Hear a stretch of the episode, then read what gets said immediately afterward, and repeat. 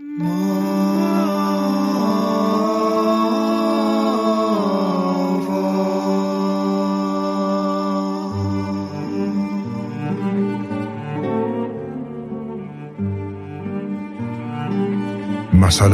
اینجا خانه من است. نه من خانه ندارم. سقفی نمانده است.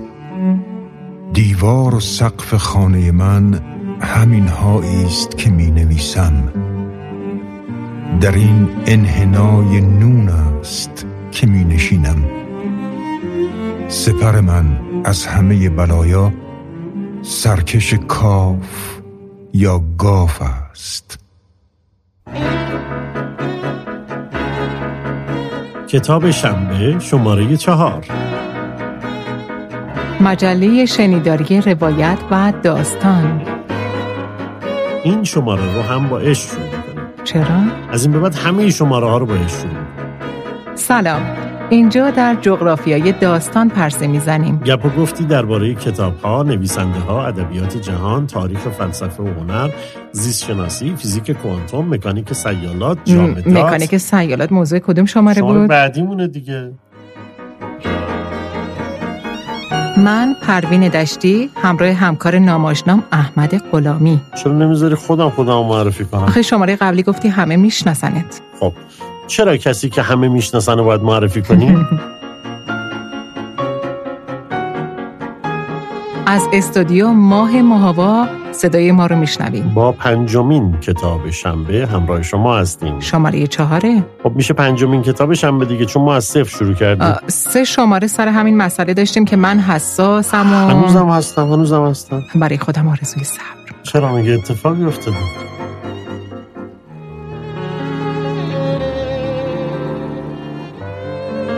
این شماره رو با بررسی یکی از مهمترین تغییرات قرن بیستم شروع می‌کنیم. صدا بردارمون در بررسی مهمترین تغییرات قرن بیستم آرش رستمی. برنامه ریز و هماهنگی سمیه علیپور و مارکتینگ محسن دلدار. سمیه علیپور اگه نبود بررسی مهمترین تغییرات قرن بیستم هماهنگی نمی‌شد.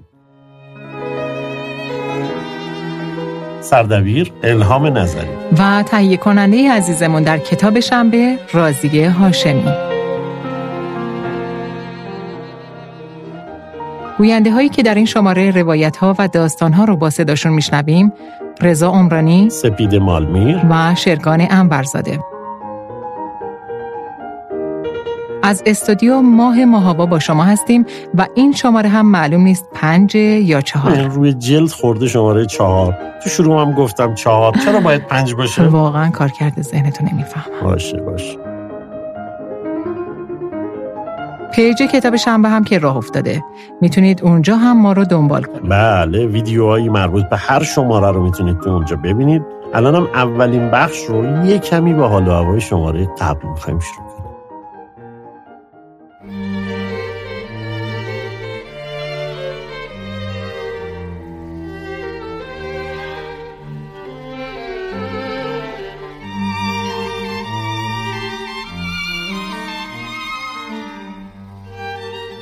نامه ها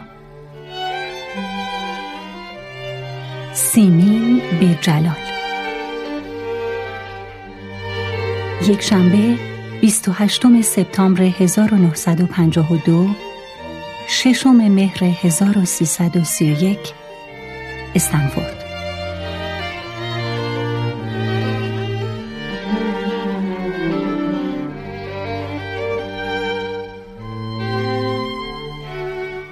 جلال عزیزم قربانت گردم باز بیخبری از تو جانم را به لب رسانده است دو نامه از تو عزیزترین کسانم دریافت کردم و اکنون باز بیخبرم یک هفته است که هیچ گونه خبری از تو ندارم آیا سیمین سیاه خود را از یاد برده ای؟ آیا به دوری من عادت کرده ای؟ من که هنوز عادت نکرده ام و هر روزی که میگذرد بیشتر شیفته تو میگردم.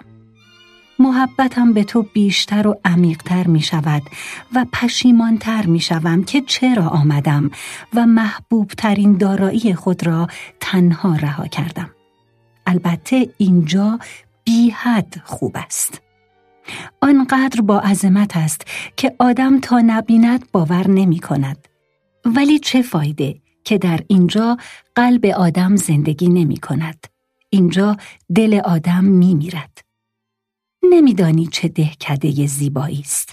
چه هوای خوشی است. در کالیفرنیا قنای طبیعت است و در شرق یعنی در نیویورک و غیره قنای صنعت. ولی اینجا ابدا کسی به فکر استفاده از هوای آزاد و در دامان طبیعت به سر بردن نیست. می روند در اتاقهای خود تنها می نشینند، چراغ روشن می کنند و کار خود را می کنند. آدم در خیابانها هیچ کس را نمی بیند. در حالی که در بیرون در هوای آزاد آفتاب زیبایی می درخشد و زیبایی طبیعت به نهایت درجه می رسد. اما زندگی من بی تو زندگی نمی کنم. این مردگی است وقتی محبوب آدم کنارش نباشد. جلال یادت است که آخری ها دلت می‌خواست هرچه زودتر بروم و از شرم راحت بشوی؟ آیا اینک از شر من به کلی راحت شده ای؟ پس چرا به من نامه نمی نویسی؟ من که به تو آدرس داده ام. منتظر دریافت نامه تو هستم. نامه هایت آنقدر مست کننده بود که تا به حال چندین بار خانده ام. اولین نامه تو را که دریافت کردم اشکم سرازیر شد. تمام معمورهای پست اینجا مرا می‌شناسند و تمام دخترها اسم تو را می‌دانند و مسخره هم می کنند. تا مرا می‌بینند می‌گویند اوه جلال خواستم نقشه دهکده را برایت بفرستم ولی پستش گران می شود. باری این دهکده مثل امیرآباد ماست و در ایام جنگ برای سربازان ساخته شده. پنج خیابان وسیع شرقی و غربی دارد. تمام لوازم از تئاتر گرفته تا سینما و تا کافه های جور و جور و فروشگاه های جور و جور در منلو پارک موجود است. دو ساختمان 121 و 123 مخصوص زنهاست. این ساختمان 123 مخصوص زنهای شوهردار است. آنها خود را مسئول شوهرهای ما هم می دانند. اتاق من در طبقه دوم آفتابرو و میان اتاق جین زنی که شوهرش به جنگ کره رفته و یک دختر به نام جوان است. روبروی ما سه زن دیگر زندگی می کنند که هر سه شوهرهایشان به مأموریت خاور دور رفتند. خلاصه همه همدردیم. آیا من در تمام دنیا کسی را که واقعا به فکرم باشد غیر از تو دارم؟ جلال عزیز اکنون که در نیمه دیگر کره زمین کلاهم را قاضی می کنم می بینم که جز تو کسی را ندارم که واقعا و از ته دل دوستش داشته باشم و می بینم که دیدار تو بزرگترین خوششانسی من بوده است برای زمستان باید پتو بخرم. ملافه و غیره را هفته ای سه بار عوض می کنند. طرف چپ اتاق تخت خوابم است. طرف راست میز تحریر که رویش کتابها را گذاشته و کاغذهای تو را آنجا می‌گذارم و دیوان حافظ است که فال می‌گیرم. روبروی تختم بعد از میز تحریر قفسه کوچکی است که روی آن عکس تو را گذاشتم. در این قفسه های زیر و غیره را می توان گذاشت و پایین تخت قفسه بزرگی است که هایم را آویختم. قربانت می روم و همهش حسرت می خورم کاش با هم بودیم. سیمین تو شیرازی سیاه سوختت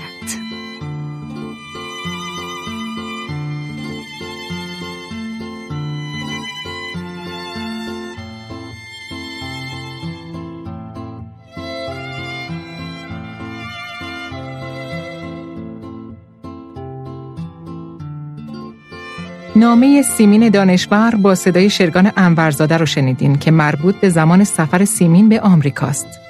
خونشونو که الان توی محله تجریش موزه شده خود جلال ساخته. زمین اونم زمین اون خونه ها رو منظورم این که نیما یوشیج برای جلال پیدا کرده و سالها هم با هم دیگه همسایه بودن. این صدایی که می‌خوایم بشنویم هم صدای سیمین دانشوره در شبهای گوته. در واقع سخنرانی شبهای گوته. در اپانیشادها تدوین شده در هزاره اول پیش از میلاد مسیح در هند. به این پرسش ازل و ابد برمیخوریم. عالم از چه به وجود می آید و به چه منتهی می شود و این پاسخ ازل و ابد را هم می خانیم که عالم از آزادی به وجود می آید در آزادی می آساید و در آزادی منحل می گردد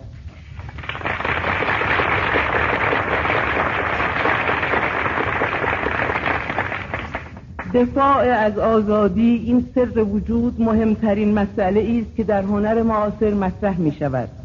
هر هنرمندی در هر زمانی و بیش از هر زمانی در دوران ما چشم به آزادی داشته است. کوشیده است از آن دفاع کند و به آن برسد و هنرمند راستین امروز رسالت دارد که برای احقاق این حق بزرگ نژاد شریف انسانی تا پای جان بکوشد. در بسیاری از کشورها و همچنین در کشور خودمان دیده ایم که هنرمندان واقعی با وجود عوامل بازدارنده این رسالت مهم را از یاد نبرده اند و در حد توان خود کوشیده اند تا سنگی از دیواره بلند باروها بکنند و به آب روان دامنه قلعه بیفکنند. به این امید که صدای آب یعنی آزادی را بشنوند. سخنم را با ستایش آزادی فتح باب می کنم به این امید که این حق برای هنرمندان و همگان همواره بازشناخته شود.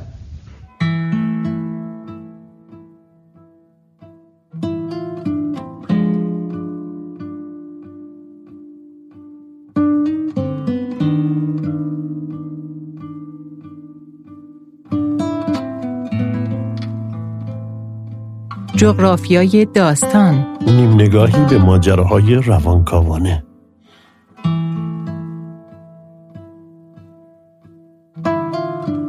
می‌خوایم یه مروری کنیم روی مهمترین نظریات روانکاوی و چند روایت و داستان بشنویم از رابطش با ادبیات و هنر. یادداشت شنبه این ماه که خود من نوشتمش یه اشاره داره به وضعیت این روزای روانکاوی توی ایران. ما توی این ماهی که روی این موضوع کار می‌کردیم متوجه شدیم که چقدر روانکاوها هستن که به جای کمک آسیب زننده بودن و از روایت دوستانمون شنیدیم. و متاسفانه آسیب های ذهن و روان دیر خوب میشه و تاثیرش تا مدت ها میمونه. بله و گاهی هم خوب نمیشه و تبدیل به ترس یا یه آسیب دیگه میشه.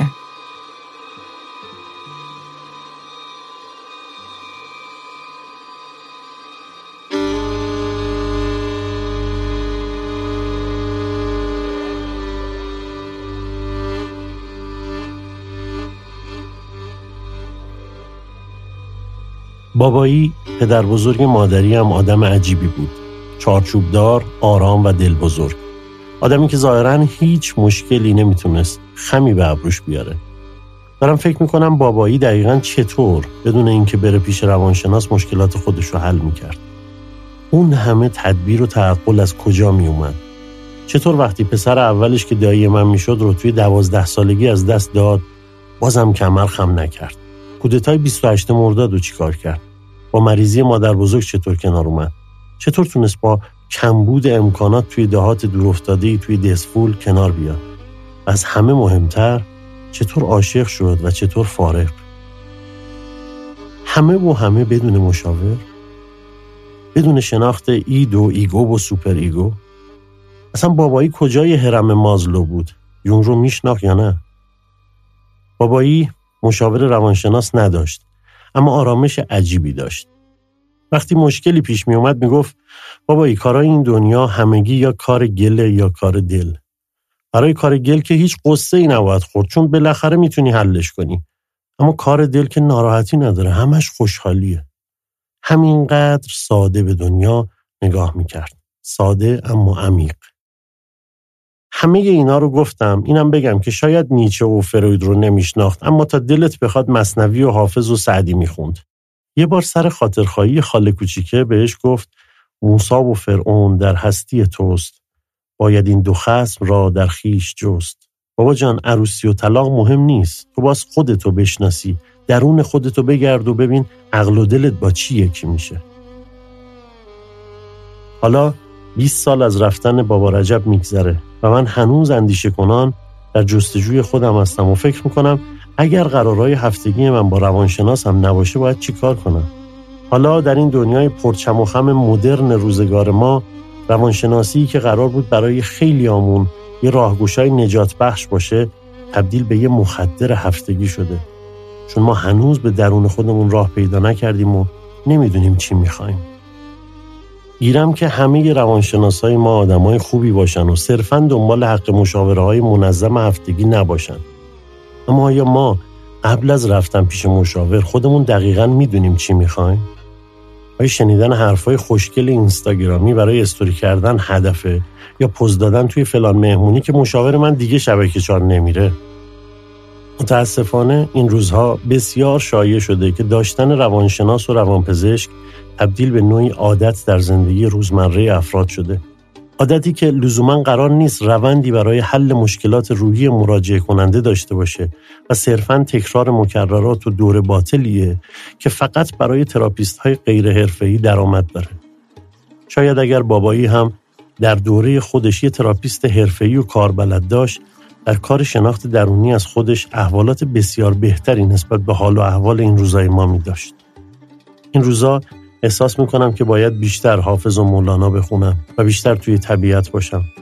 حالا احساس می‌کنم باید مثل پدر بزرگم بیشتر خودم رو بشناسم و بعد از این شناخت برم سراغ تراپیست.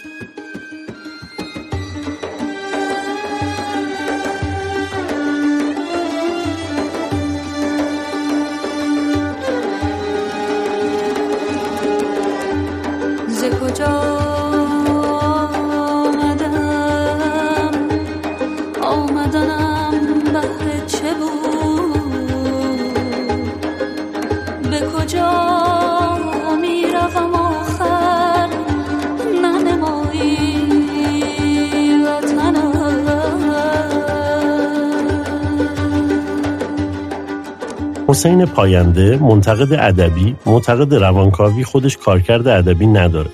ولی خیلی تاثیرگذار بوده روی ادبیات. از اون مهمتر تاثیرم گرفته. زیگموند فروید که مهمترین تحول قرن بیستم توی روانکاوی رو بنیان گذاشت و اصلا این واژه و علمش هم مال خودشه توی کتابخونه مدرسه با نمایشنامه های کلاسیک آشنا شد و شروع کرد به خوندن هملت و اودیب شهریار و الکترا و رمان‌های داستایفسکی. ولی بعدها توی دانشگاه پزشکی خوند و گرایش عصب شناسی رو انتخاب کرد. کارشو که توی بیمارستان اعصاب و روان وین شروع کرد با دختری به نام آنا آشنا شد. که توی کودکی و نوجوانی مشکلات خیلی زیاد و آسیبای جدی جسمی و روحی رو تجربه کرده بود. فروید شروع کرد با آنها حرف زدن و ازش خواست توی جلسات زیاد از خودش و کودکیش و زندگی فقط حرف بزنه و این احساسات رو سانسور نکنه. بعدها با تکرار این روش ها روی بیمارهای دیگه متوجه شد که این حرف زدنها و جستجو در روان و گذشتهشون داره به بهبود عملکرد ذهنیشون کمک می‌کنه.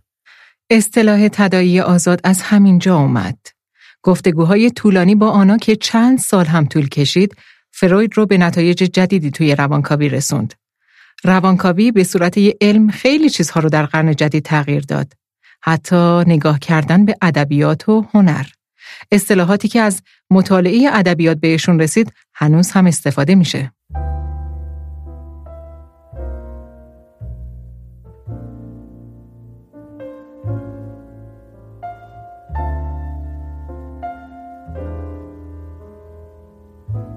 فروید توی زندگی تا آخر عمرش با بیماری سرطان درگیر بود و یه دوره طولانی هم به مصرف کوکائین روی آورد. اون موقع از درصد کم کوکائین برای بخشی از بیماری های اعصاب استفاده می‌کردن و فروید هم برای دوری از تنش ها شروع به استفاده کرد. اما تبدیل به اعتیاد جدی شد. یکی از مهمترین تحقیقات و نظریات فروید روی قرایز و نظریه جنسی و عقده اودیپه و از نمایشنامه اودیپ شهریار شکل گرفت که در اثر رابطه ناسالم پدر و مادر با فرزند جنس مخالفشون به وجود میاد که دربارهش حرف می‌زنیم. بعدها یونگ شاگرد فروید برای اولین بار یکی از روابط شخصی فروید رو فاش می‌کنه و این در حالی بوده که فروید ازدواج کرده بود. کسی این رو باور نمی‌کنه اما با سخت جنین اون دختر این راست فاش میشه و بعدها هم معلوم میشه با زنهای دیگه ای هم رابطه های عاطفی داشته. احمد یه نقاش هم هست به اسم لوسیان فروید. میگن اگر زیگموند فروید نقاشی می‌کرد می‌شد لوسیان فروید. انقدر که فرم فیگورها و جهان نقاشیهاش نزدیک به روانکاوی فرویده و حال و روز آدمهایی که تصویر کرده شبیه نوعی روان رنجوریه دقیقا اینی که میگی درسته. یه آدم دیگه هم هست به اسم پینک فروید. کی هست؟ فروید, فروید صورتی میشه. اون پلنگ صورتیه. شما که مشخص شده استاد به انحراف کشیدن موضوع حالا شانس آوردیم از فروید نرسیدیم به تیشرت دهقان فداکار و پیرن کوکب خانم و انگشت پتروس باشه باشه باشه. سابقه داشته دیگه قبلا. و امیدوارم اینو بدونی که شخصیت پلنگ صورتی یکی از مهمترین کهن الگوهای رفتاری رو در نقد روانکاوانه داره. اوه. امیدوارم بعد از ضبط در مورد این کهن الگو یه برام حرف بزنی.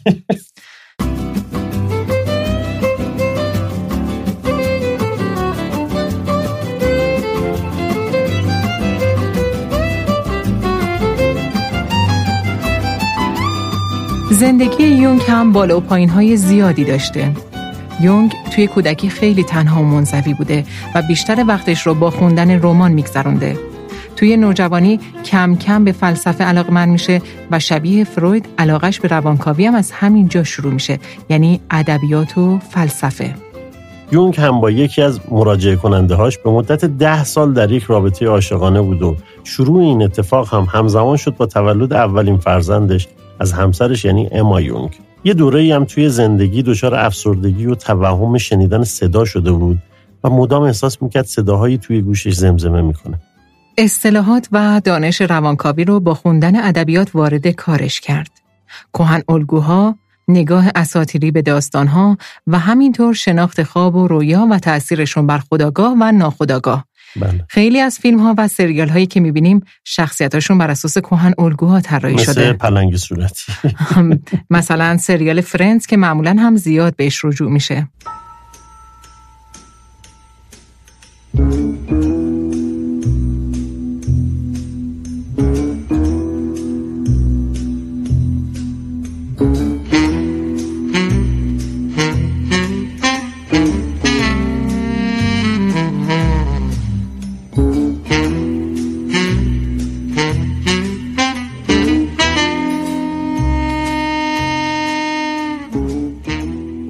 موسیقی باحاله ای که الان شنیدید مال هنریک منچینی هستش که همون پلنگ صورتی رو ساخته بود.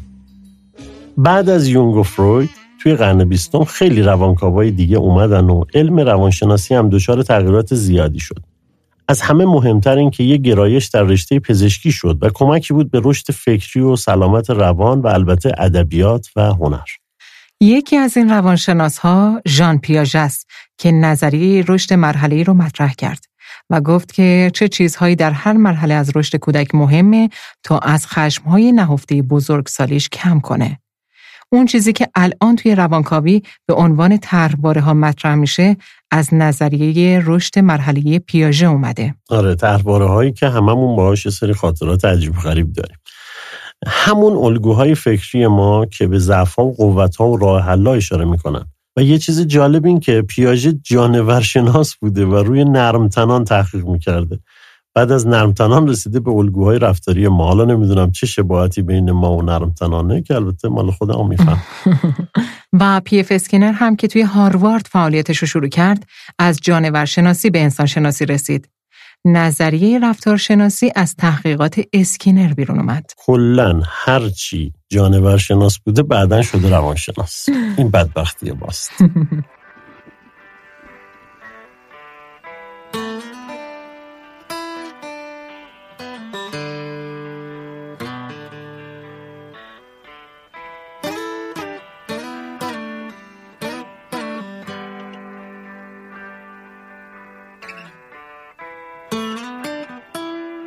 این ماه روز جهانی گیتار رو هم داریم.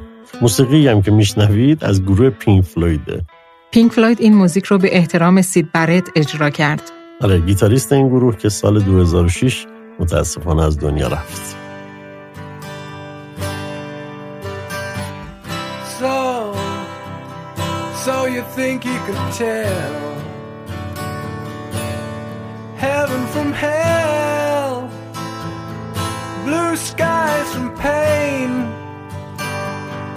Can you tell a green field from a cold steel rail?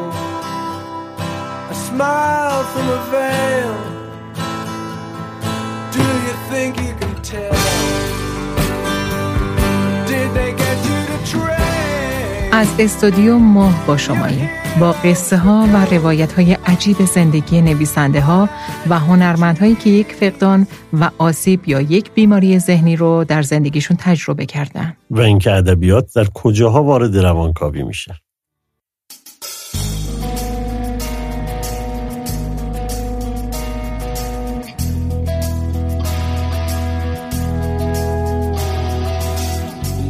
نیچه در فلسفه شبیه فروید توی روانشناسی میمونه. از این نظر که یه بخش مهم تاریخ فکر مدرن رو پایه گذاشت. توی زندگیش بیماری های جسمی خیلی زیادی داشت. مهمترین اونها سردردهای میگرنی بسیار شدید و سفلیس که یه بیماری آمیزشیه و هم می‌تونه به طور مادرزادی به فرزند برسه.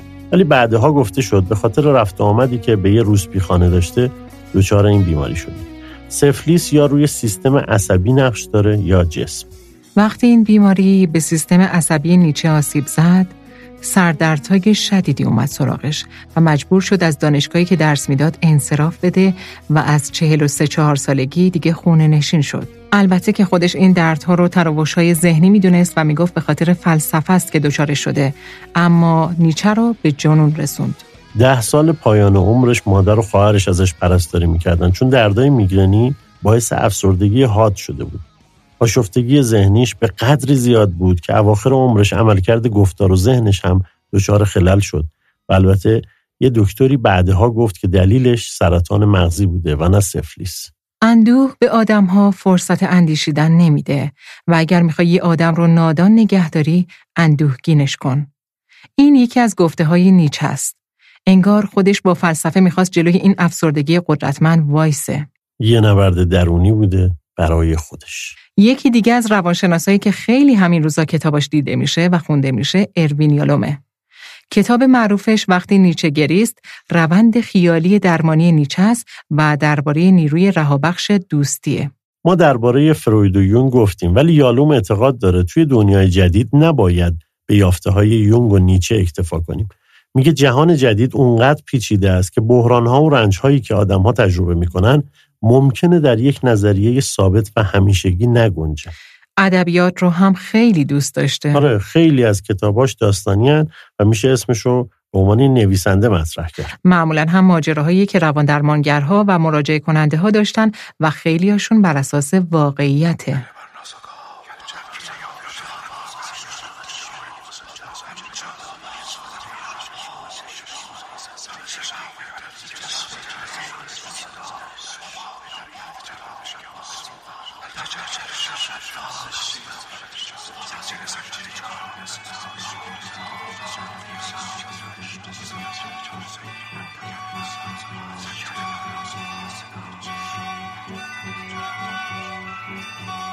توی کتابی که انجمن روانشناسی آمریکا منتشر کرده از بیماری ونسان ونگوگ نقاش قرن بیستم به عنوان یک سندروم اسم آورده.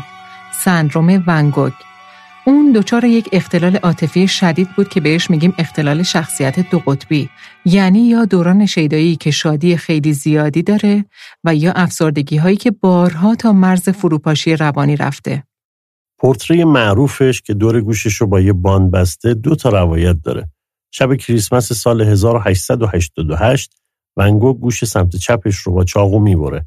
حالا یکیش اینه که به خاطر همون افسردگی ها و اختلالات روانی صداهای اضافه میشنیده و برای خلاصی از اون صداها این کارو کرده و دوم اینکه عاشق یه زن بدنام به اسم راشل بود که گوشش رو برید و برای راشل پست کرد و همچین هدیه‌ای برای کریسمس بهش داد. که امیدوارم این دومیه واقعیت نداشته باشه. البته این روایت دوم احتمالش بیشتره چون راشل بعدها تایید می‌کنه که همچین هدیه گرفته و از اونجا روان درمانگر ونگوگ متوجه میشه و شروع به درمان بیماریش می‌کنه که البته نتیجه هم بود. شب پرستاره معروف که یکی از کارهای مهمشه رو هم در دورانی کشید که در آسایشگاه روانی بستری بود. یه روز صبح در ماه ژوئیه 1890 یک کشاورز تو مزرعش تپانچه قدیمی پیدا می‌کنه. به گفته بعضی از نزدیکانش یه روز قبل ونسان برای کشیدن نقاشی به اون مزرعه رفته بود و گلوله هایی که در شکم ونسان شلیک شده بود دقیقا با گلوله های داخل اون تپانچه یکی بوده. ونسان بعد از این شلیک بدون هیچ تلاشی برای زنده موندن خودش رو تسلیم مرگ می‌کنه تا به زندگی کوتاهی که با تحمل غمهای زیاد کشدار و خسته کننده شده بود پایان بده. اون خودش رو می‌کشه و آخرین جملش به برادرش تئو قبل از مرگ اینه. غم برای همیشه باقی خواهد ماند.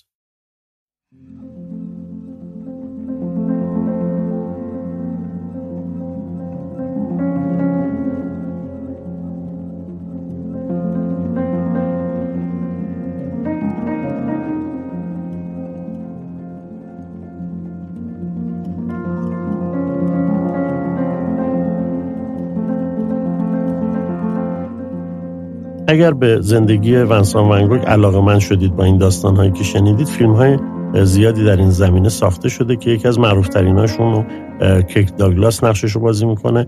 اما یکی از نسخه خیلی جذاب در زمینه زندگی ونگوگ شاید فیلم دریمز باشه که ساخته آکیرا کوروساواس و جالب بدونید که نقشش رو هم مارتین اسکورسیزی بازی کرد. یه سری از این سندروم ها مثل سندروم ونگوگ از ادبیات اومده و به اسم شخصیت قصه ها در روانکاوی بررسی میشه. اصلا اسم بیماری اسم خود کاراکتر هاست. مثلا سندروم زیبایی خفته یا هایپرسومنیا مربوط به خوابای طولانی و کساییه که خوابیدن توی زندگیشون خلل ایجاد می‌کنه.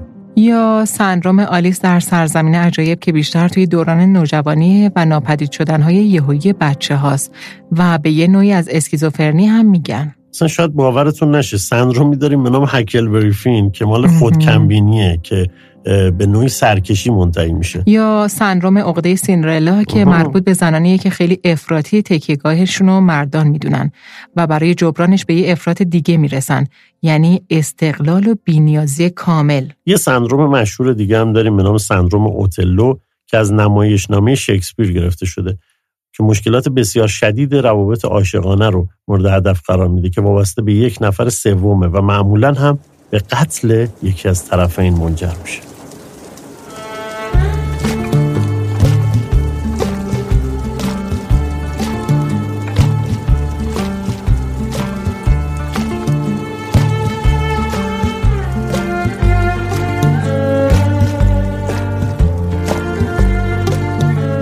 سیلویا پلات از نویسنده هایی که سالها با بیماری افسردگی زندگی کرد و زندگی تلخی داشت. پلات یه وابستگی عاطفی خیلی شدید به پدرش داشت و وقتی توی هشت سالگی پدرش رو از دست داد اولین نشونه های افسردگی و انزوا رو تجربه کرد. دقیقا همون چیزی که فروید به اسم عقده الکترا مطرح می‌کنه. افسردگی که از یک اختلال در رابطه پدر و دختر پیش میاد. سابقه چند بار بستری شدن و حتی معالجه با شوک الکتریکی هم داشت و وقتی که توی یه مهمونی با تد شاعر آشنا شد و تصمیم به ازدواج گرفت هیچ چیزی از این بیماری به هیوز نگفت و وارد زندگی شد. همین افسردگی و پنهان کردنش که خیلی هم خطرناکه باعث شد زندگی مشترکشون دوام زیادی نداشته باشه. توی نامه هایی که نوشته بود از کتک خوردنش توسط هیوز گفت و اینکه هیوز بارها بهش گفته که آرزوی مرگشو داره. یه سابقه سخت جنین هم داشت. توی یکی از نامه هاش نوشته دو سه روز قبل از این اتفاق یک برخورد فیزیکی شدید با هیوز داشته. چیزی که چند سال بعد باعث جداییشون شد این بود که فهمید هیوز با زنی در همسایگیشون رابطه عاشقانه داره. شرح زندگی و بالا پایین های این بیماری روانی و افسردگی رو توی تنها رمانش حباب شیشه نوشته. اینکه غم و رنج چطور زندگیشو از بین برد.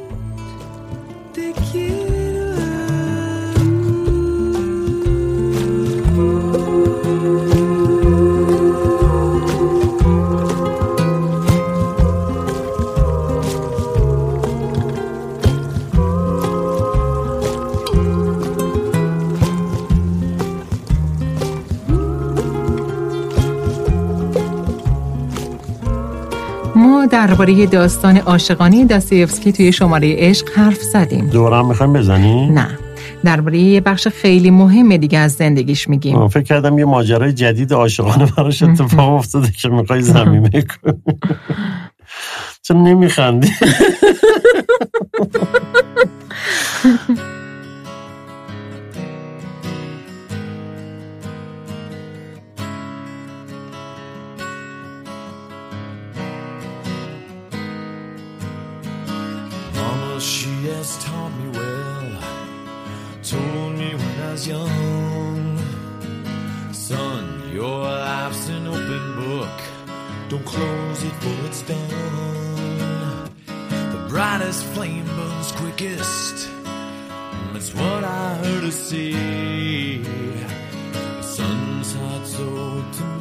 ماجراهای زندگی داستایوفسکی اینقدر عجیب و زیاده که فکر کنم درباره هر موضوعی بخوایم حرف بزنیم میشه یه بخش دربارش داشته باشیم. آره بیشتر نظریات فروید از خوندن رمان‌های داستایوفسکی شکل گرفته. داستایوفسکی وقتی هنوز یه پسر بچه بود بیماری سر داشت. اما خیلی شدید نبود. معمولا هم یه مدت کوتاهی بعد از هر حمله دچار حمله های افسردگی هم می‌شد. اما یه پدر خیلی بد اخلاق و عصبی و خسیس داشت که خیلی هم مستبد بود داستایوفسکی انقدر با پدرش مشکل داشت که تمام دوره نوجوانیش به این فکر می‌کرد که چطور می‌تونه پدرش رو بکشه توی 18 سالگی وقتی دانشجو بود و یه شهر دیگه درس می‌خوند بهش خبر رسید که پدرش توی مزرعه توسط یکی از دهقانا با چاقو کشته شده. بعد از قتل پدرش حملات سر و بیماریش خیلی شدت پیدا کرد و بعدها وقتی فروید زندگیشو بررسی کرد گفت که خواستگاه تمام روابط سمی و اختلالات شدید جنسی و رفتاریش دقیقا بعد از همین اتفاق رخ داده که فروید اسمش رو گذاشت سرع عاطفی. حالا به یاد آن دو دلی ها و احساس های مبهم می افتاد اما نه بر حسب تصادف تنها عاملی که باعث شده بود مثل گذشته در همان نقطه توقف کند شاید این بود که تصور کرده بود بتواند همان فکرها را باز یابد و همان چشماندازها مورد توجهش واقع شوند چشماندازهایی که حتی تا همین اواخر به نظرش عجیب غیر عادی و حتی اندکی خندهدار می آمدند.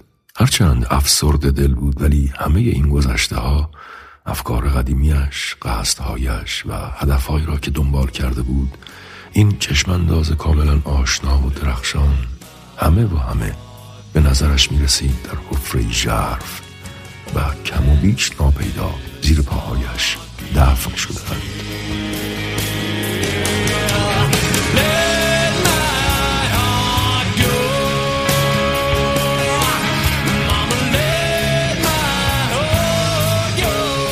داستایوفسکی در جوانی به بزهکاری روی آورد. اعتیاد شدید به قمار پیدا کرد و فروید ریشه این رفتارش رو توی خودخواهی شدید و میل به ویرانگری می‌دونه. میگه اون آزار طلب بود یعنی می‌خواست یک کاری کنه که دیگران بهش پرخاش کنن و آزار برسونن و اون هم بهشون احساس گناه بده. چیزی که فروید از دل این زندگی بیرون کشید کهن الگوی پدرکشی بود که اولین جنایت بشر و اولین گناهه یه داستانی هم داره که توی نوجوانی وقتی این حمله های سر بهش دست می‌داد عمیقا به فکر مرگ میافتاده انقدر که هر شب یه یادداشت روی بالشش میذاشته که من توی خواب خواهم مرد لطفا جنازه من رو پنج روز بعد دفن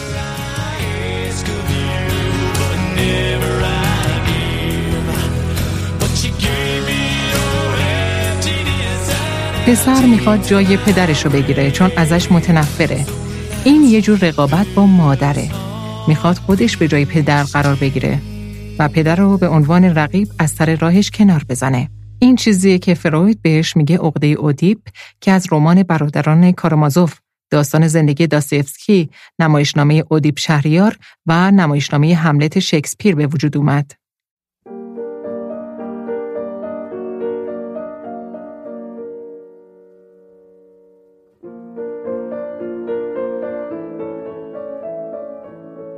اختلال نارسیسیست هم می‌تونه یکی از بیماری های ذهنی باشه که از این فرایند پیچیده توی آدم ها شکل می‌گیره. داستیفسکی در عشق هم همه این روان رنجوری رو به دوش کشید و با این حال گفتیم که ماریا چقدر دوستش داشت.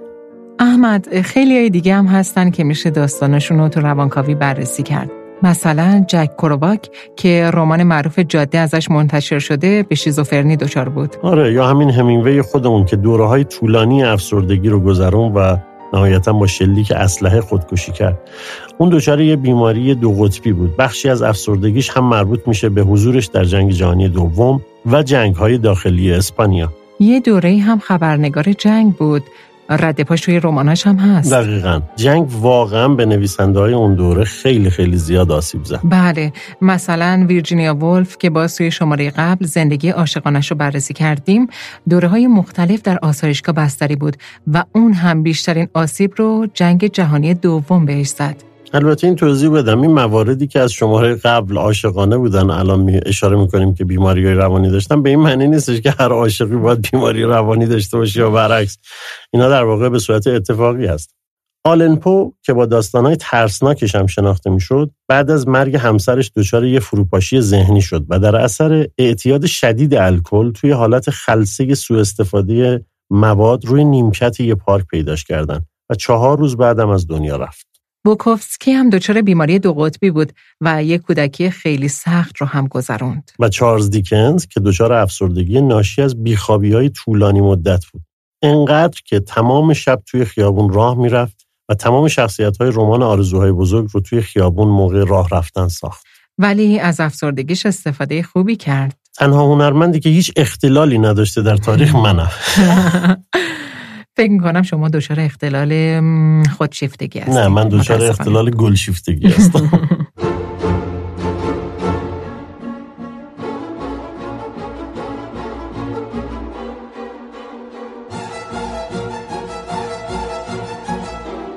موسیقی فیلم روانی هیچکاک رو میشنوید. در تاریخ سینما هم فیلم های روانکاوانه خیلی خیلی زیادی داریم که عمده اونها رو میشه با خود هیچکاک شناختشون. یه فیلمی هم هستش من همین چند وقت پیش دیدم اینم معرفی بکنم از این تریبون.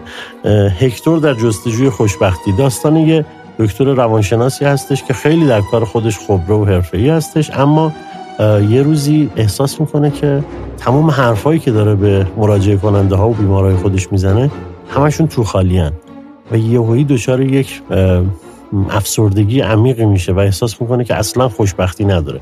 داستان فیلم درباره این دکتری هستش که مطب خودش رو کاملا ول می‌کنه و میره جاهای مختلف دنیا تا خوشبختی رو پیدا بکنه. بله یا مثل شاتر آیلند یا بر فراز آشیانه فاخته. در واقع پرواز بر فراز آشیانه فاخته. خودم توی ایران آره بخواست من امتحان بکنه. توی ایران به اسم دیوانه از قفس پرید هم معروف هستش بله. با بازی درخشان جک نیکلسون. این موسیقی هم که الان میشنوید موسیقی فیلم همین پرواز بر فراز آشیانه فاخت است.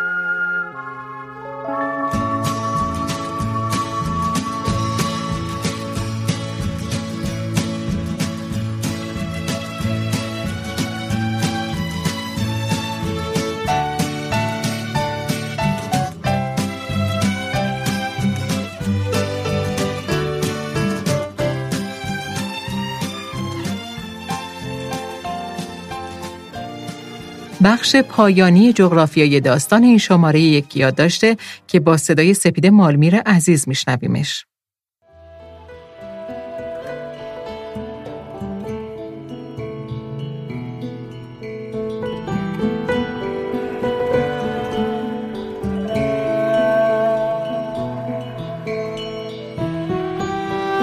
تأملاتی در باب اتوروانکاوی من درآوردی نویسنده الهام نظری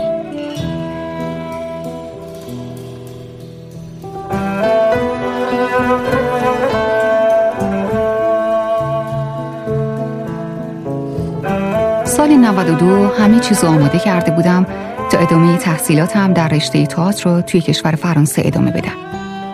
دو ماه قبل از آزمون تف پدر بزرگم زیر عمل جراحی قلب مرد.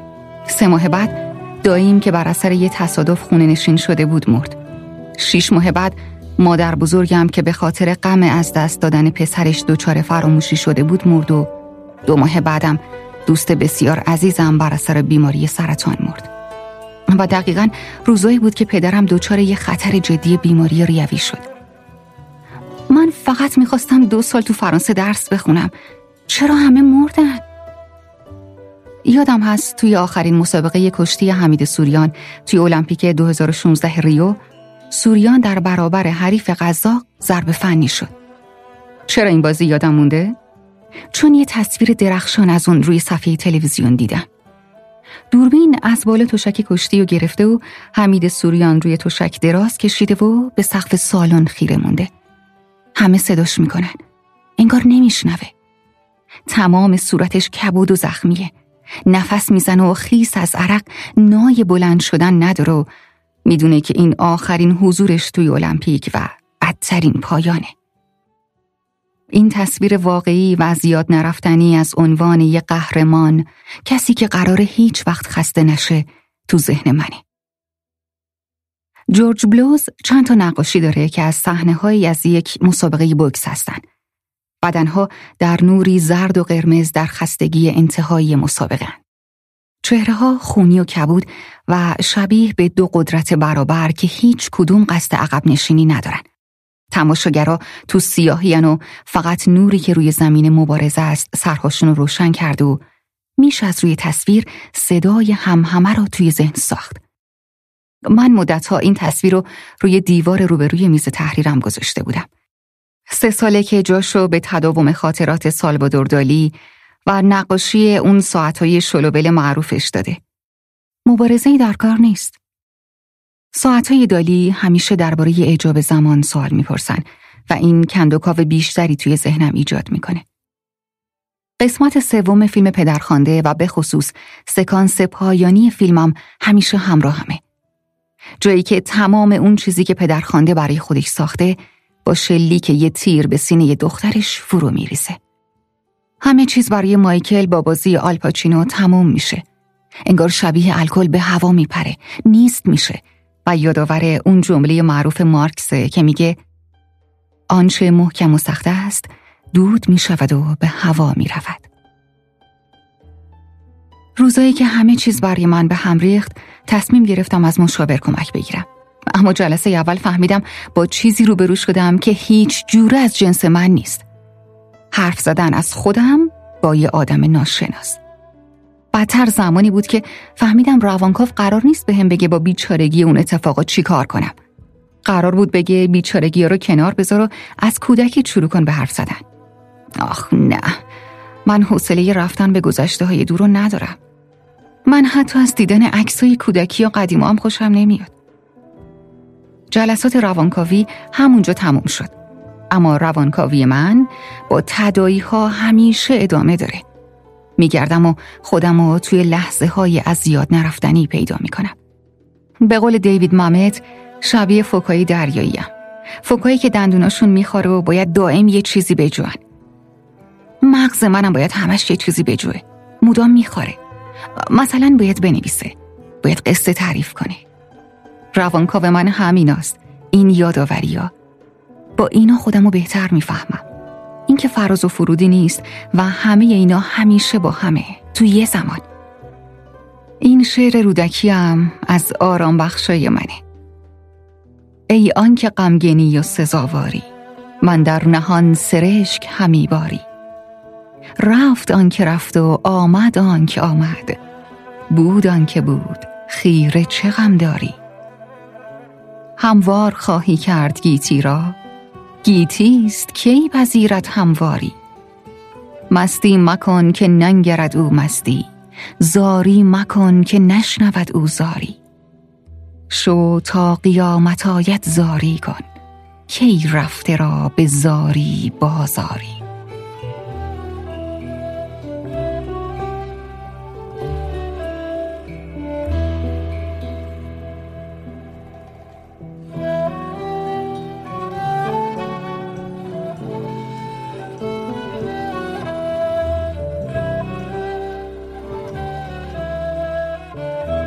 نهم بهمن ماه سال روز تولد آنتون چخوفه قبل از معرفی این بخش بگم که حسن مجونی داره نمایش باغ رو روی صحنه می‌بره که یه خانشی از نمایشنامه باغ آلبالوی چخوفه برای علاقه مندای تئاتر هم احتمالا جذاب باشه.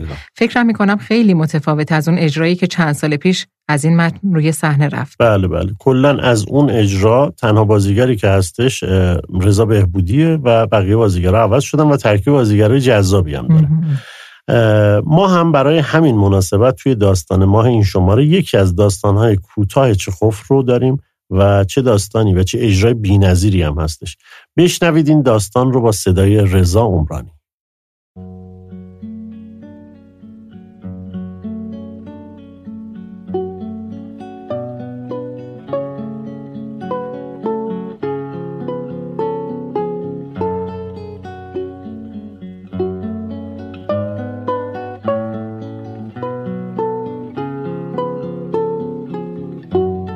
داستان ماه شوخی. نوشته آنتون چخوف. برگردان عبدالحسین نوشین.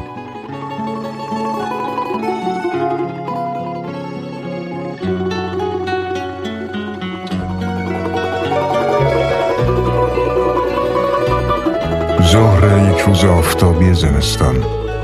سرمای سخت. سوزان. نادنکا بازو به بازوی من انداخته بود. جعد زلف و کرک بالای لبش از ریزه برف سیمین سفید می‌زد. ما بالای تپه بلندی ایستاده بودیم. از زیر پایمان تا پایین تپه شیب همواری بود که آفتاب در آینه آن خود را تماشا می کرد. نزدیکمان سورتمه کوچکی که روی نشیمنش ماهوت ارغوانی کشیده شده روی برف بود. من التماس می کردم نادجدا پتروونا بیایید با سورتمه به پایین سر بخوریم. فقط یه دفعه بهتون اطمینان میدم که هیچ آسیبی بهمون نمی‌رسه. نادنکا میترسید. شیبی که از پای او تا پایین تپه یخزده کشیده می‌شد به نظرش پرتگاه گود و بیانتهایی میآمد و او از آن وحشت داشت. وقتی به پایین نگاه می‌کرد یا وقتی من از او خواهش می کردم که روی سورتمه بنشیند دلش حری می ریخت. نفسش می گرفت و خیال می کرد که اگر دل به دریا بزند و خود را به پرتگاه بیاندازد تکه تکه یا دیوانه خواهد شد. من باز گفتم استدعا می کنم استدعا می کنم نترسید شما چقدر بزدل و ترسو هستید بالاخره نادنکا راضی شد اما از حالت صورتش معلوم بود که این رضایت بی ترس از مرگ نیست. من او را که همچنان ترسان و لرزان بود روی سورتمه نشاندم و دست به کمرش حلقه کردم و با هم به پرتگاه بی انتها سرازیر شدیم. سورتمه مانند تیر می پرید باد به صورتمان تازیانه می کوفت می غرید در گوشمان می خروشید پوستمان را با خشم چنگ می‌زد و می‌خواست سرمان را از تن جدا کند. از فشار هوا نفس بند میآمد. انگار شیطان ما را به چنگال گرفته بود و سفیر زنان به دوزخ می‌کشید. هر آنچه دوروبرمان بود به نواری دراز و تیز تاز بدل شده بود. به نظرمان می رسید که دیگر در چشم به هم زدنی پرت می شویم و تک بزرگمان گوشمان خواهد بود. در همین موقع من آهسته گفتم نادیا من شما را دوست دارم حرکت سورتمه رفته رفته آرامتر می شد. خروش باد و خشخش پایه های سورتمه روی یخ دیگر چندان ترسناک نبود. دیگر نفس بند نمی آمد و ما به پایین تپه رسیدیم. نادنکا نیمه مرده و نیمه زنده بود. رنگ به رویش نبود و به سختی نفس می کشید. کمکش کردم بلند شود. نادیا نگاهی پر از وحشت به من انداخت و گفت دیگه به هیچ قیمتی حاضر نیستم. یه دفعه دیگه از تپه پایین بیاییم به هیچ قیمتی. جون به لبم رسید. وقتی کمکی به خود آمد پرسش کنان به من نگاه می کرد و گویی می‌خواست بداند آیا من آن چند کلمه را به زبان آوردم یا هنگام خروش و قوقای باد به نظرش رسید که چون این کلماتی به گوشش خورده. من نزدیکش ایستاده بودم. سیگار میکشیدم و با دقت به دستکش هایم نگاه می‌کردم. بعد بازو به بازویم انداخت و مدتی در دامنه تپه گردش می‌کردیم. معلوم بود که این معما ناراحتش کرده است. آیا این چند کلمه گفته شد یا نه؟ آره یا نه؟ آخر این کلمات با عزت نفس و شرف و زندگی و خوشبختی انسان سر و کار دارد. موضوع مهمی است و مهمتر از آن در دنیا یافت نمی شود. نادنکا بیتاب و کمکی هم اندوهگین با نظری نافذ به من نگاه می کرد. به حرفهایم بیجا جواب می‌داد و در انتظار بود که آیا این کلمات را از زبان من خواهد شنید یا نه. آه چه حالت ناراحت و پرشوری در صورت دلکشش دیده می‌شد. من می‌دیدم که او با خود در نبرد است. می‌خواهد چیزی بگوید پرسشی کند ولی کلمات لازم به زبانش نمیآید. خجالت می‌کشد. میترسد. شادی و هیجان زبانش را بسته است. عاقبت روی از من برگرداند و گفت می‌دونید؟ پرسیدم چیو بیایید یه دفعه دیگه از تپه پایین بسوریم دوباره به بالا رفتیم. نادنکا باز رنگش پرید و از ترس میلرزید. او را روی سورتمه نشاندم. دوباره به پرتگاه وحشتناک سرازیر شدیم. باز باد میخروشید و پایه های سورتمه به خشخش افتاد.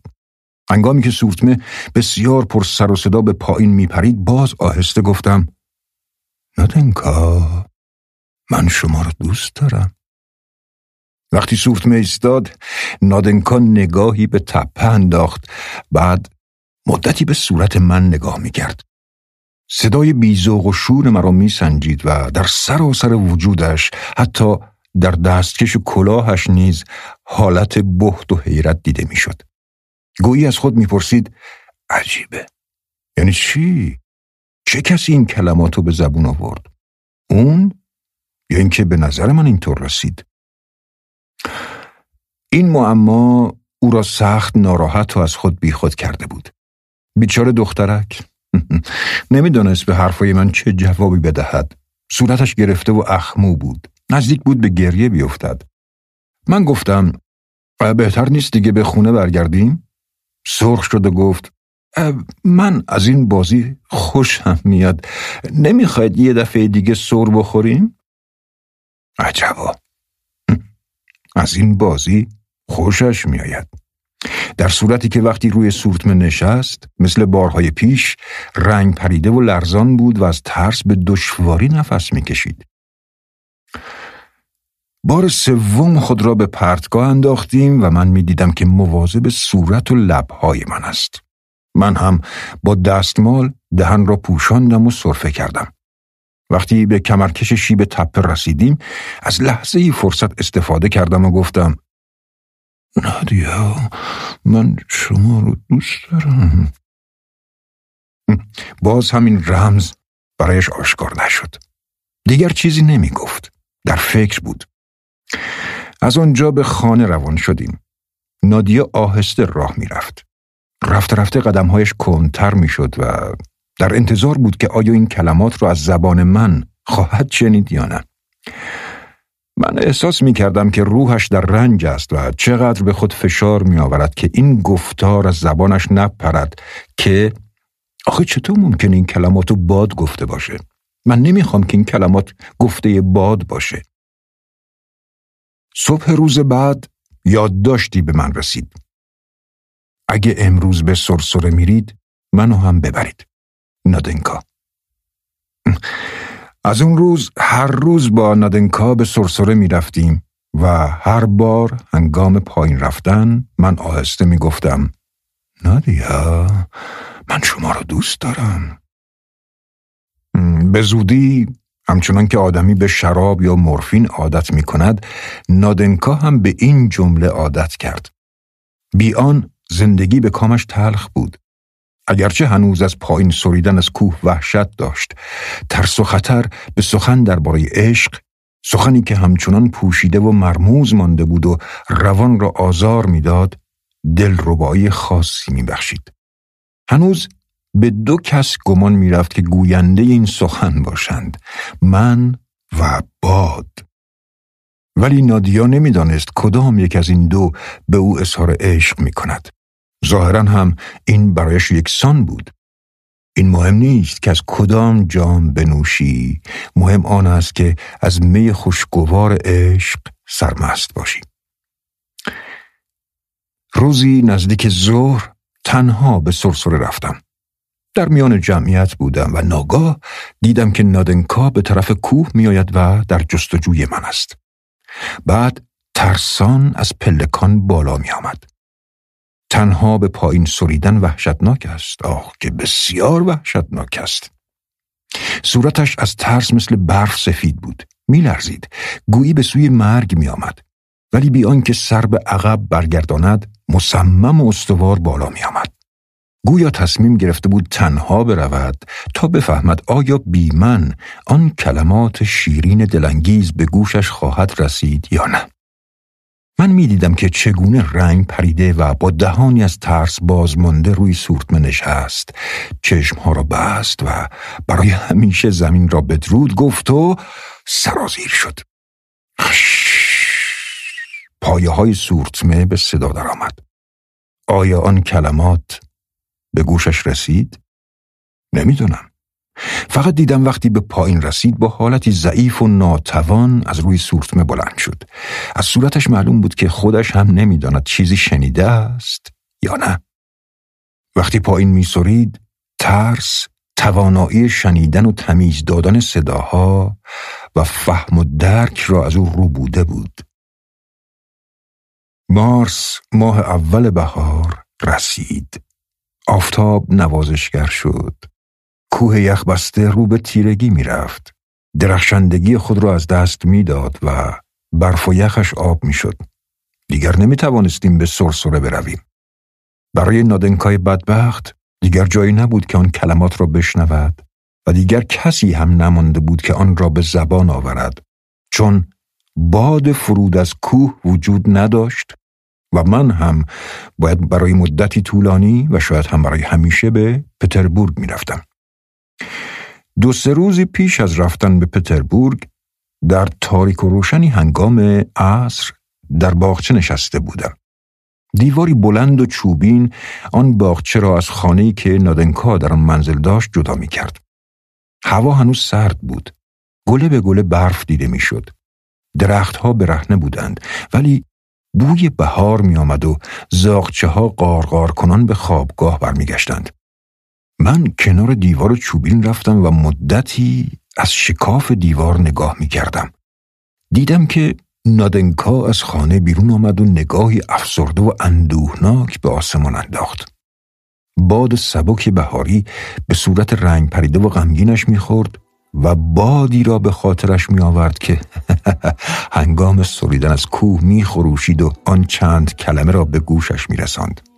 آن وقت صورتش حالتی افسرده تر به خود می گرفت و اشک به روی گونش روان می شد. دختر بدبخت دستها را دراز می کرد و گوی از باد خواهش می کرد که بوزد و باز همان کلمات را به گوشش برساند. من همین که بادکی به وزش درآمد آهسته گفتم نادیا من شما را دوست دارم. پروردگارا. ناگهان به نادنکا چنان حالتی دست داد که فریاد می‌کشید. صورتش از خنده شکفته شد. دخترک خوشدل و خوشبخت و زیبا دستهایش را به سوی باد درازتر می‌کرد.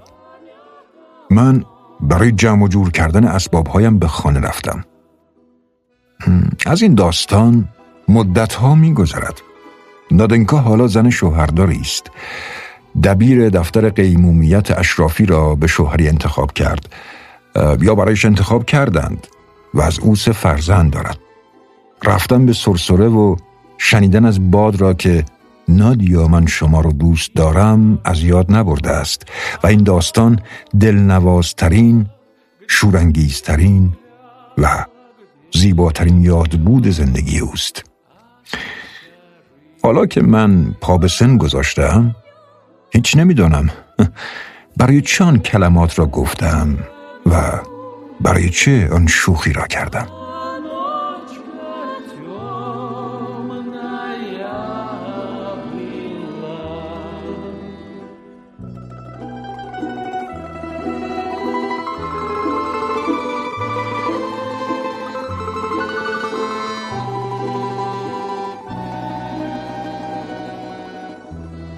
24 بهمن ماه روز جهانی رادیوه.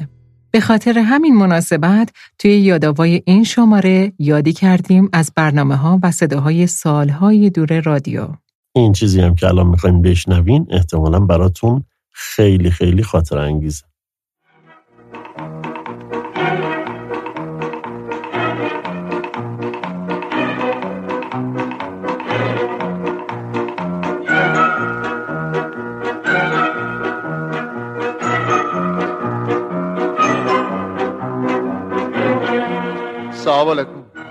سلام داشتقی سرما خوردی داشت اکمن آره پیش پریده رفته بودم باغ دایم حسین.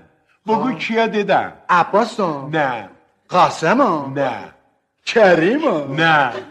کامرانو نه. پس کیا داشتون تا منو دید بگو چی گفت. گفت کجایی؟ نه. گفت خیلی بیمعرفتی. نه. و چی گفت؟ گفت سلام. حالا بگو من چی گفتم؟ گفتی علیک سلام نه.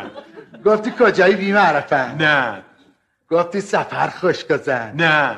و چی گفتی؟ گفتم حالت چطور خلاصه نشستیم. زنده میوه آورد. یا بگو من چی دیدم؟ پرتقال نه. مو. نه. لیمو. نه. انا. نه. و چی؟ یه سوس دایی لنگ کفش ورداشت و دنبال سوس انقدر خندیده. بگو چرا؟ نتونست بکشه نه. چیزی افتاد چی کرد نه. سوکسه فرار کرد. نه.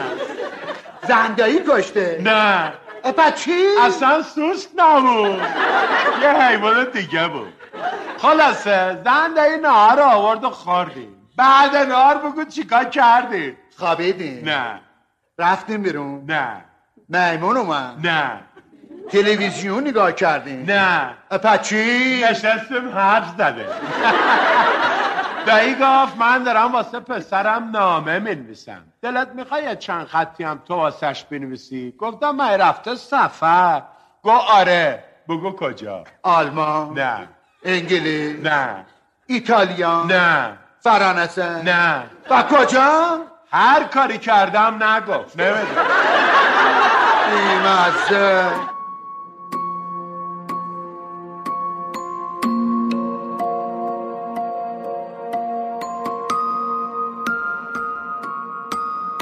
چون عهده نمی شود کسی فردارا حالی خوش دار این دل پرسودا را. می نوش به ماهتاب ای ماه که ماه بسیار بتابد و نیابد ما را. این هم نظر خیام برای غمهایی که ممکنه توی زندگی هامون تجربه کنیم.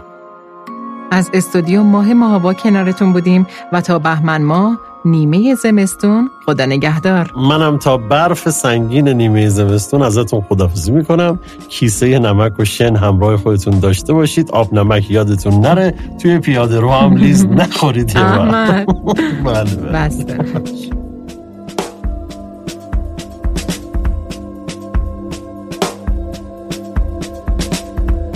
تهیه شده در ماه آوا.